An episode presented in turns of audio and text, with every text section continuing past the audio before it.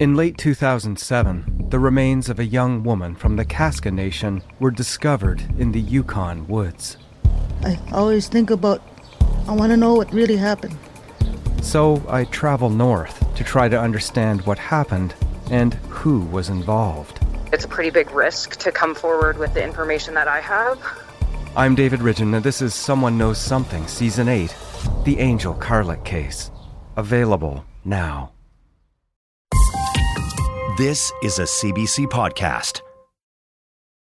Before we start, this is a podcast about Canada's Indian residential schools, and it contains descriptions of sexual violence, suicide, and abuse.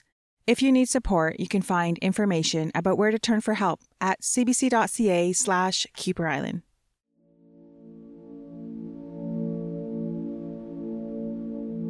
On a cool day last September, James and Tony Charlie gathered with their extended family brothers, sisters, children, grandchildren to feed the dead. They do this every four years or so. It's a ritual the Hul'qumi'num have been practicing since time out of mind. We call it a burning. What happens is we we look back in our history of our family, and uh, we went back about three, four generations, and uh, we remember our family who have passed on to the spirit world.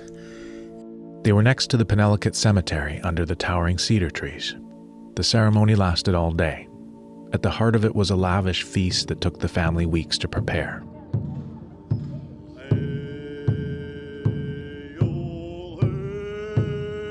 We gather all our traditional foods and we we set out plates uh, for each family member with their their food that they love, and it could be the clams, crab. There was prawns and salmon, and uh, there was all the family done the food. Say, we had octopus, we had oysters, we had fish, we had um, deer. We did have some biscotti and hamburger for some of the younger ones that don't didn't eat these cultural foods. They're a little picky, a little fussy. the traditional spaghetti and hamburger. Yeah. How many how many people ended up showing up then? Uh, we, we, this was a small burn-in, so we I think we burned over fifty plates. Usually our burn is between 150 to 200. My goodness. Yeah. Wow, that's a lot of ancestors.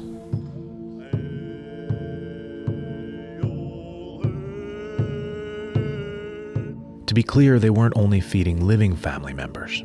On a huge homemade cedar table, they set 50 extra plates for their ancestors, piled them high with food, then burned them in the fire. The Hul'qumi'num believe that's how food moves from the physical world to the spiritual one. But this year, there were some unusual guests at the table. That's what the elder running the ceremony said. She has a gift of communicating with the ancestors and interpreting their signs. She says, and there was a bunch of young kids that shown up. And I thank you guys for very much for feeding us. We've been neglected for so many years, just wandering around. Nobody cares for us. No, we don't belong to anybody. These spirits were children who died at the residential school. They thanked us for, for um, burning some extra blankets for them and extra food. Now they they're being um, found and they're happy. They're no longer lost, wandering around, nobody owning them. And and I was very surprised when she said, "Yeah, there were some missing children here eating at your guys' table, and they thank you for sharing your food with them." So that is very unique, very special. You can believe it or disbelieve it, but that's our culture. That's our way. Everyone at the burning knew these spirits were children who died at the residential school, and that this is a mess the community didn't make, but now have to make right. In this episode, we're going to spend some time understanding how they've tried to do that, using traditional and not so traditional ways. I'm Duncan McHugh, and this is Kuper Island, Episode 5 Feeding the Dead.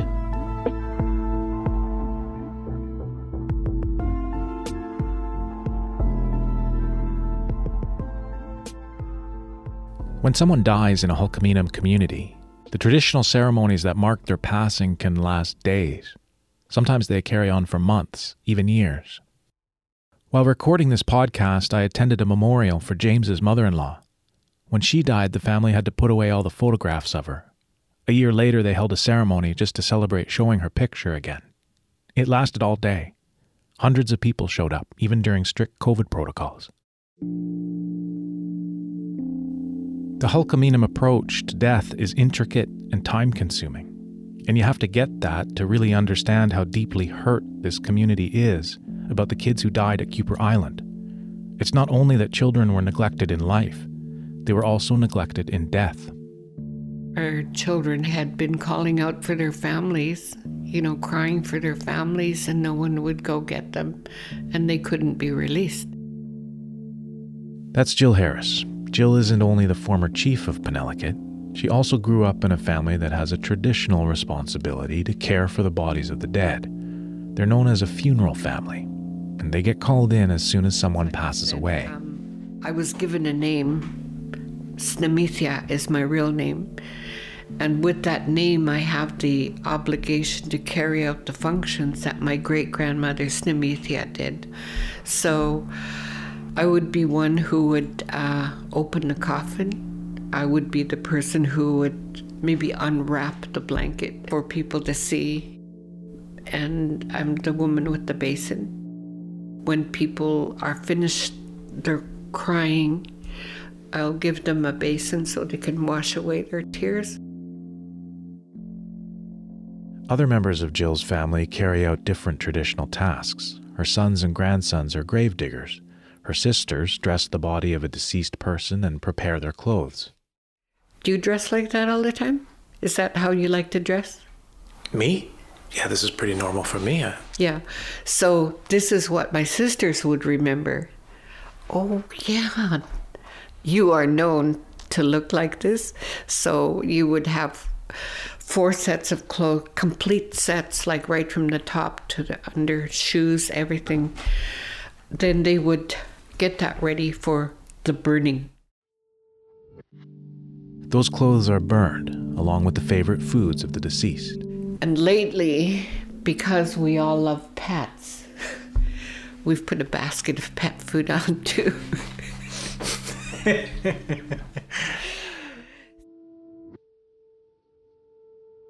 You've called it a duty. Uh-huh. An obligation. An obligation. Mm-hmm. Why is this so important to you? This is our culture. This is our sacraments. This is how how we express our spirituality in these rituals and ceremonies that we inherit, that we carry on. It, it's not trivial. It's not it's not just going and and digging up the ground. They prepare themselves. I was just looking at my grandson's shoes, it still has mud on it. Uh, when they come home from grave digging, they take all the their clothes have to stay outside for four days. Because you just finished work. Yeah, and they. Um, if they have children, they can't hold their children like for a few days. Uh, for a married couple, usually they can't sleep together like right away. We have to do a lot of cleansing with ourselves.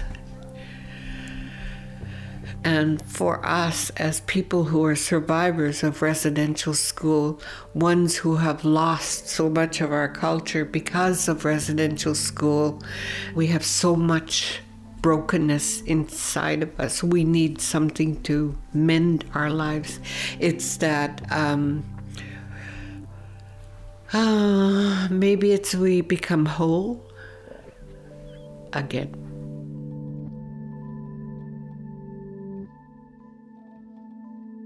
All this explains why the missing children of Kuper Island mattered so much to Jill, long before unmarked graves at residential schools were making headlines. And it's why she agreed to walk me through one of the rituals they performed for those children's spirits. So we went back to the site of the old school at Penelakut. Um, thank you for coming over this morning. Mm-hmm. Uh, it, it, uh, uh, you didn't need to. Yes, I did. I, I'm, I'm glad that you feel that way. A couple decades ago, when the spirits of children began appearing, Jill and some elders invited a traditional healer known as a Skoonilach to the old school site to try to locate and heal places of spiritual unrest. So it's up this way, right? Mm-hmm. Jill calls him a ritualist in English. The ritualist had never visited Penelakut before. He brought a cedar board, about the size of a piece of paper, and some traditional workers to help him. The first place they stopped was a big pile of excavated dirt next to the longhouse. The board started going up and down in his hands. It was just, I guess my gut was all tight. Like, and I felt like my heart was pounding in this. Um, and the woman that was standing with me, she was going, I wonder what they found. I wonder what they found. Is there somebody there? And then, and then. The ritualist, whose name was Pete, said there were human remains in the dirt. Then he started walking around the old school grounds, letting the board identify other sites of death. They stopped at the old gym, where Richard Thomas was discovered hanging. Then they went to where the incinerator used to be. The same incinerator James and Tony brought me to. And this uh, the board started going down like this and it would come back. It would go down and then come back and they were making like a wailing sound the ones holding the the board. The workers. yeah. And um, i looked at the the lady that was with me and i said uh, was that the incinerator? And she said yeah he said there was some babies thrown in that incinerator. It was like he was he was crying crying for those babies. Well, we just stood there and cried. It was hmm. it was just like it was like unbelievable. I've heard multiple accounts of aborted fetuses being burned in the Kuper Island incinerator, and I'm starting to struggle with how to process all these heart wrenching stories. Can I can I be honest with you? Uh, I have started to get a little numb to it. Mm-hmm. Numb to the stories? Yes. Yeah.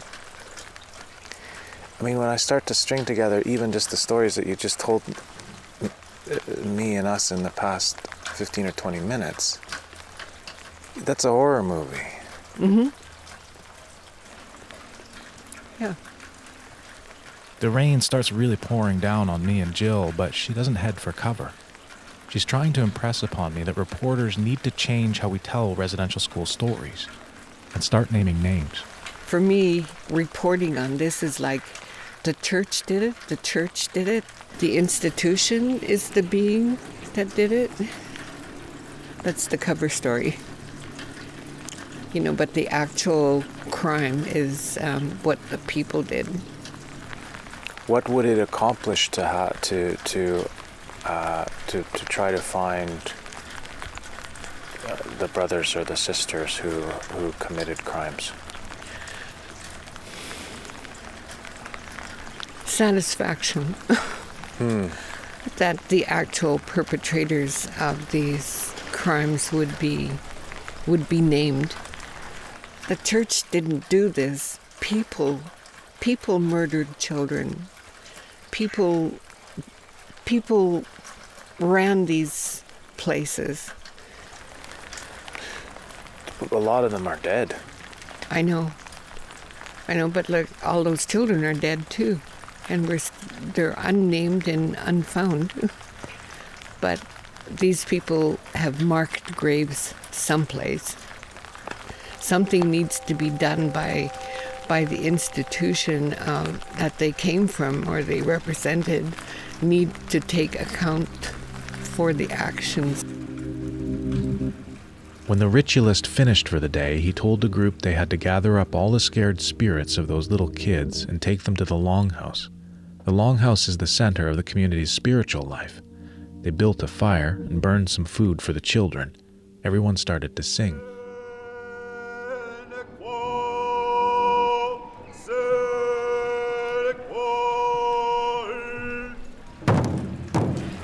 He looked all around and he said, They're here. They're all here and they're happy. For me, it was like if you look out of the corner of your eye and you see something moving here, that's almost what it was like. Like you could sense their presence. Did did you feel like okay, we're done, like that's good, we're, it's all solved? No, no, because um, he said this is just the beginning. There's more. There's more work that has to be done. So there had to be more of a search. Around that same time, police got involved in the search. Pursuing a tip from a survivor of Kuper Island, the RCMP dug up a small area in Penelakut. It turned up nothing. They concluded soil conditions may have destroyed the evidence. It would be another decade before the community decided to try more scientific ways to find missing children.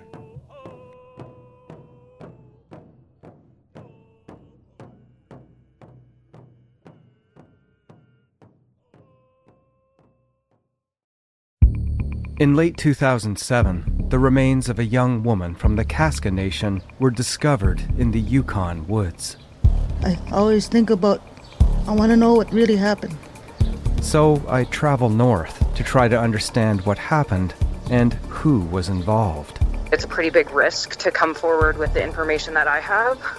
I'm David Ridgen, and this is Someone Knows Something, Season 8 The Angel Carlick Case. Available now. In 2014, the community of Penelakut brought over Andrew Martindale to look for graves where the Kuper Island School once stood. So what's that? This is the cart that holds the ground penetrating radar equipment. He's an archaeology prof at the University of British Columbia in Vancouver who specializes in ground penetrating radar, or GPR for short. Are, are you taking an X-ray of the ground? Is that is that kind of like No, no? no. That's a common. Well, that's a common belief. Yeah, this was this equipment was not invented for this technique, or for this purpose rather. It was invented to map out subsurface service lines, and and and, and archaeologists we pick up technologies that have been used elsewhere. GPR works like navigational radar, like how a dolphin uses echolocation. It sends out a ping, and depending how that ping reflects back, you get a sense of what's down there. To find the graves, they're looking for loose soil because it holds more water. The ping that comes back from loose soil is different from dirt that hasn't been disturbed. And, and to be clear, you're not seeing a skeleton lying in the in the in the earth. No, this is what we call a prospection survey. We're looking for graves, and this equipment will do that, but it doesn't resolve the contents of the graves, but it will locate the graves. Okay, I'm gonna let you do. We're standing at the entrance to Penelakut Cemetery. It's early in the morning because Andrew has to be out of the cemetery by noon, in accordance with Penelakut protocols to not disturb the ancestors. I need a little more slack to, if I'm going to hit that point. The graveyard is about a football field long. There are rows of graves organized by family name. In the middle, a tall white wooden cross. I think I put it on your map, didn't I? Andrew and his grad student Derek Simons measure out an imaginary grid to guide them. Then they push the machine back and forth to create a map of what's below the surface. All right, I did it with my compass, but I think right. The archaeologists actually started their work at a different part of the island, next to the school. It was a long abandoned graveyard for school staff that had four marked graves first principal and three nuns. But survivors insisted there were children buried there too, so they scanned. What they found upset everyone three rows of unmarked graves, at least 13 burials, with indications there were a lot more. Who were they? What happened? And what should the people of Penelakut do about these unceremonious burials? It brought back a lot of trauma, so the elders sent Andrew across the island to a safer place, the big cemetery. They believe there are unmarked children's graves there too, and it gave Andrew and Eric a place to fine tune their methods with fewer troubling questions. At least in the cemetery, the dead are where they're supposed to be, not scattered around the island in hidden spots. Even if we have a, a set of, of, of unmarked graves that come out of the GPR signal that might be from children or might be from the residential school, we don't know who is who. It would be hard with just radar to be able to identify And then we move into possibilities of forensic work, um, which is a a complex and daunting task. Uh, I don't envy the community for having to make decisions about how to take next steps. So this is really just one part of a very complicated pathway. Finding these sites is the first step. The next decision will be um, for communities and nations and families. Is it enough to honor them where they lie? Or do you want to go further and bring them home? That's Dr. Kona Williams, the Indigenous coroner who looked at the report into Richard's death for us. Forensics is her specialty, and she's been fielding a lot of questions from a lot of Indigenous communities looking for help with those next steps. That's a whole other uh, part of an investigation, exhuming any bodies that may be there, the examination of, of these bodies um, the identification of them and who do they belong to? Where's their home? Who are their families? Um, it's going to require lots of cooperation, a lot of resources, and a lot of time if this is going to go um, into more of a criminal investigation. Um, what are the ethics involved in collecting, you know, someone's DNA and bringing it and putting it in a system and testing it? Um, how do we how do we bring home these children that we do recover? What do we do with remains that we can't identify? Where, where do they go? So, I mean, the one thing you didn't mention was costs. What about a community that has 160 graves? I mean, what what would they be looking at in terms of costs? It's impossible for me at this point to put a, a dollar amount on it, but you know, the cost for me at least in terms of human life, it's immeasurable. And so is it going to cost a lot of money? Absolutely, um, especially to do this right and to honor those children. in the community that we were in, uh, at one point the RCMP actually did go and do one search of a, of a grave site.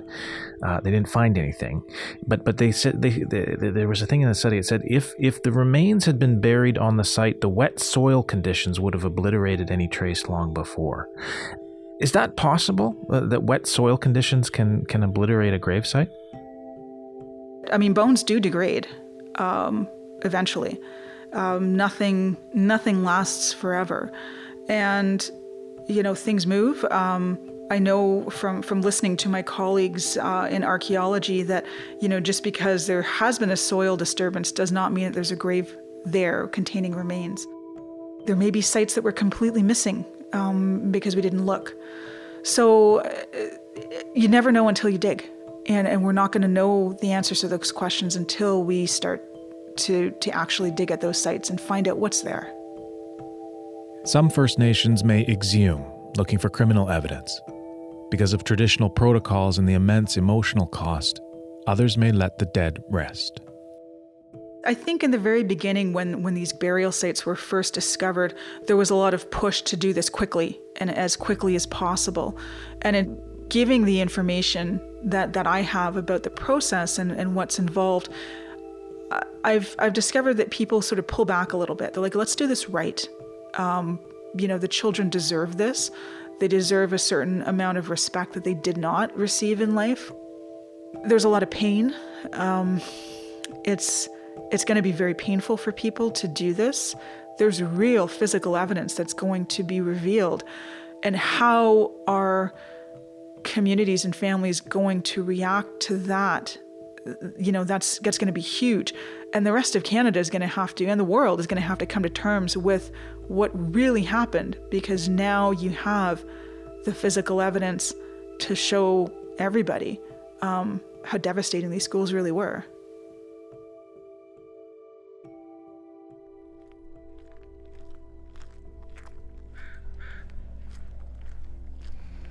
Uh, this section actually is pretty old. Okay. These are these are go back from back to the late uh, 19th century. Okay. These are these are. Um, some have markers on them, and some don't. These graves that Andrew's showing me in the cemetery don't need to be exhumed. They have bits and pieces of biographical information that, cross referenced with archives, can help confirm they were students at the school. Uh, Francois, here, just a single name. uh, died March 17th, 1894, age nine years. R.I.P. Um, the name Francois, uh, Francois Johnny, also appears in the register, and the dates are the same. So this could be a, a child from who attended the residential school and died while at, at, at the school. Um, over here, we'll walk down this way.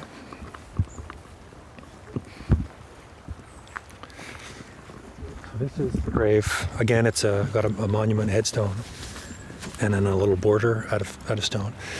This is in memory of Annie L. Pappenberger, born June 18th, 1894, died January 22nd, 1910.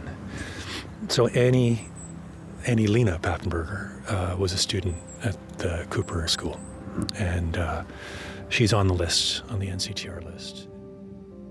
There are only a few of these marked student graves, but even they tell a story of the racism Indigenous children faced. Annie's father was German, her mother was Hul'qumi'num. Annie was Indian enough to be sent to residential school where she died, white enough that she got an impressive headstone, unlike most other students. Annie was 16. She was born in 1894 and she died in 1910. Do we know the circumstances of her death? We don't. Here's what we do know about why kids were dying around that time. When the Kuper Island School opened in 1889, it was like other Canadian Indian residential schools overcrowded and underfunded, poorly built, cold and dirty. The food was vitamin deficient and often rotten. In 1907, one of Canada's top public health doctors, Peter Bryce, sounded the alarm. He investigated dozens of schools and found a quarter of the students had died there, or shortly after they left, many from tuberculosis. The death rate at Kuper was even higher. Four out of every 10 students had died. Dr. Bryce recommended the government take over from the churches immediately, and at very least, start improving ventilation and sanitation. His report made national news. Indian schools deal out death, read one headline. Another story pointed out that Indian students were dying at higher rates than soldiers during war. It should have been Canada's wake up call. Instead, Dr. Bryce was forced into retirement and residential schools became mandatory. He gave one more warning in 1922, self publishing a pamphlet documenting how colonial policy was killing Indigenous children. Its title was The Story of a National Crime. It too was ignored. So, according to researchers who've combed through what records the Catholic Church and government have made public, at least 167 children died at Kuper Island. It's not yet known where they're all buried. Andrew estimates there are 40 to 60 unmarked graves here in the big graveyard, plus those burials in the abandoned graveyard. And then there are what Andrew calls clandestine graves. Before he and Eric rush off to catch the ferry, Andrew asks us to follow him, far from the sanctioned graveyard, to a place no child should have been buried. It's very close to where Jill took us when she was being guided by the ritualist and his cedar board. So this is uh, an old uh, playground, and, and it's this used to be the preschool. I don't know if it still is. And there's a playground over here. I'm turning this way. A few years ago, a survivor named Monty Charlie brought Andrew here. Monty has since passed away. We sat over there where that pickup is, leaning against the vehicle, put the maps out on the hood of the vehicle, and then, you know, he told us his story, and then the story of the girl. Pointed out on the maps the places where the priest had raped him. Um, he was a senior citizen at the time we spoke. He carried himself, as uh, seems so common, with grace and humility, but it was a difficult path that he walked. But he wanted me to know uh, his journey, and I think he wanted a broader understanding of his experience to, to help people like me, non Indigenous people, understand and illuminate the history that he had endured. He also brought me here. That's an apple tree. It's just growing out of a stump. The old apple tree was very large. And uh, he said there's a, a girl from the school who was buried at the foot of the apple tree. Then we just laid out the grids. And really, our equipment is not particularly contemporary, so it doesn't have a display that compiles the data for us. We take that back. It wasn't for several days until I looked at the grid that I realized and visualized the data that there was the burial. He didn't tell me her name, unfortunately, uh, or anything of her story, but he did tell me where she was buried. You don't know her story, but she's buried underneath a tree. Yeah. She's buried underneath a tree. I know, and that that that suggests to me the clandestine burials are clandestine for a reason. The people who do the burying don't want anybody else to know about them. Why would you not want somebody to know if you're burying somebody? Probably because their death reflects badly on you, and that suggests a criminal intent. Don't you think?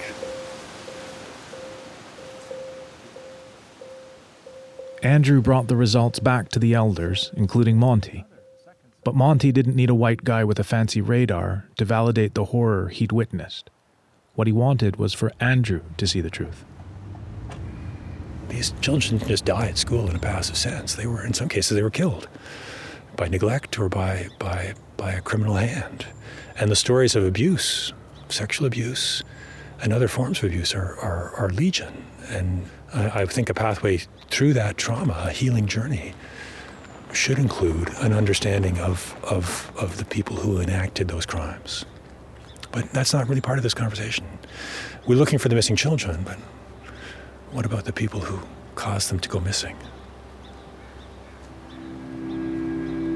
As a, as a white guy who has started to learn this history, what, what is your answer to what you think, think should happen there? I, mean, you're, you're I don't know if my opinion on, on what should happen is that is that important. Um, I think I, it is actually. You know, as a citizen, a non-Indigenous citizen of Canada, I would, I, I, you know, I, have been taught that our country, you know, valorizes and values fairness, and equity, and so if, if in this case we're not seeking justice, why? Why is it because it's an Indigenous context we're not seeking justice? That's a form of racism and inequality that is, I think, endemic to Canada. That seems like a crime. The, the country would would institutionally construct a system wherein children were, were likely to die. They built schools that were designed that had cemeteries attached to them. Who builds a school and puts a cemetery next to it? It's, it's, it's the racist double standard that Indigenous people have been subjected to since the beginning. It's ongoing now, and this is part of that history. But perhaps, as a nation, especially the non Indigenous parts of our nation, we can recognize that we have not lived up to the aspirations that we have of ourselves as Canadians that we all learn about. Penelakut started this work long before governments began shelling out funds for GPR searches. It's taken years because it's painful for the community, and Andrew was squeezing the work into his university schedule. The old school grounds are vast. He and Eric have only scratched the surface. Just recently, they scanned a spot where the community wanted to put a sports park for outdoor soccer. To everyone's relief, they didn't find any graves. The park had just opened when we arrived, so we stopped. Because in a podcast all about children, it felt great to see a big group of happy looking kids.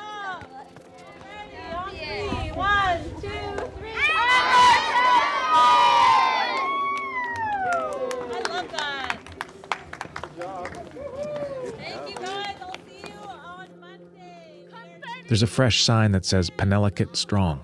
Another says Every Child Matters. Lots of orange, the color that's come to symbolize the survivors of residential school. Hi. Can I ask you a question? What, what do you think of your new field? I think I like it. Why? Because I like how the ground is more softer than the gym noticed your t-shirt. How come you're wearing orange? Because of the kids that died in elementary school. Thank you for sharing. I like your shirt.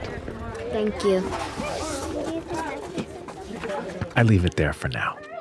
It's good that sometimes a soccer field can just be a soccer field. And it makes crystal clear how determined Penelakut is to care for its children, the living and the dead. You put out plates this weekend for them. Yeah. You put you did a burning two years ago for them.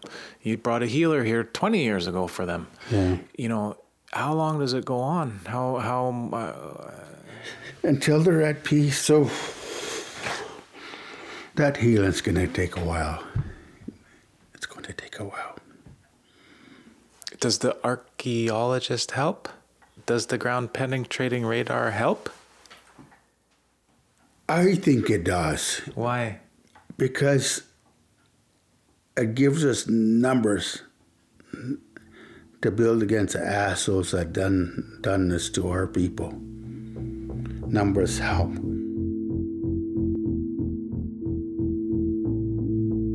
On our next episode, we track down the only oblate ever convicted of abusing children at the Kuper Island School.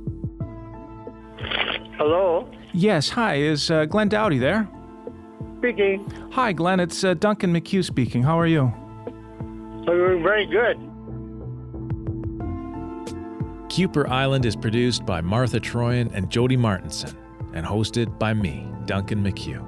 Our senior producer is Jeff Turner. Our coordinating producer is Roshni Nair. Our mixers are Michael Catano and Jeff Turner. And Arif Noorani is the director of CBC Podcasts. Theme music by Zibiwan. The Penelakut paddle song and remembrance song were performed by Fergie Charlie and singers from the Tsimenas Community School. Art by Elliot Whitehill. Heichka, Jimmy Gwitch, to James and Tony Charlie, Jill Harris, Andrew Martindale and Eric Simons, Dr. Kona Williams, and the little soccer stars on the Hope and Health soccer team. If you need support, you can access emotional and crisis referral services by calling the 24 hour National Indian Residential School Crisis Line 1 866 925 4419. Or for more resources on Canada's Indian residential schools, go to our website, cbc.ca slash Kuper Island. And if you liked this episode, please help others find it by rating and reviewing us. Miigwech Bazindayik. Thanks for listening.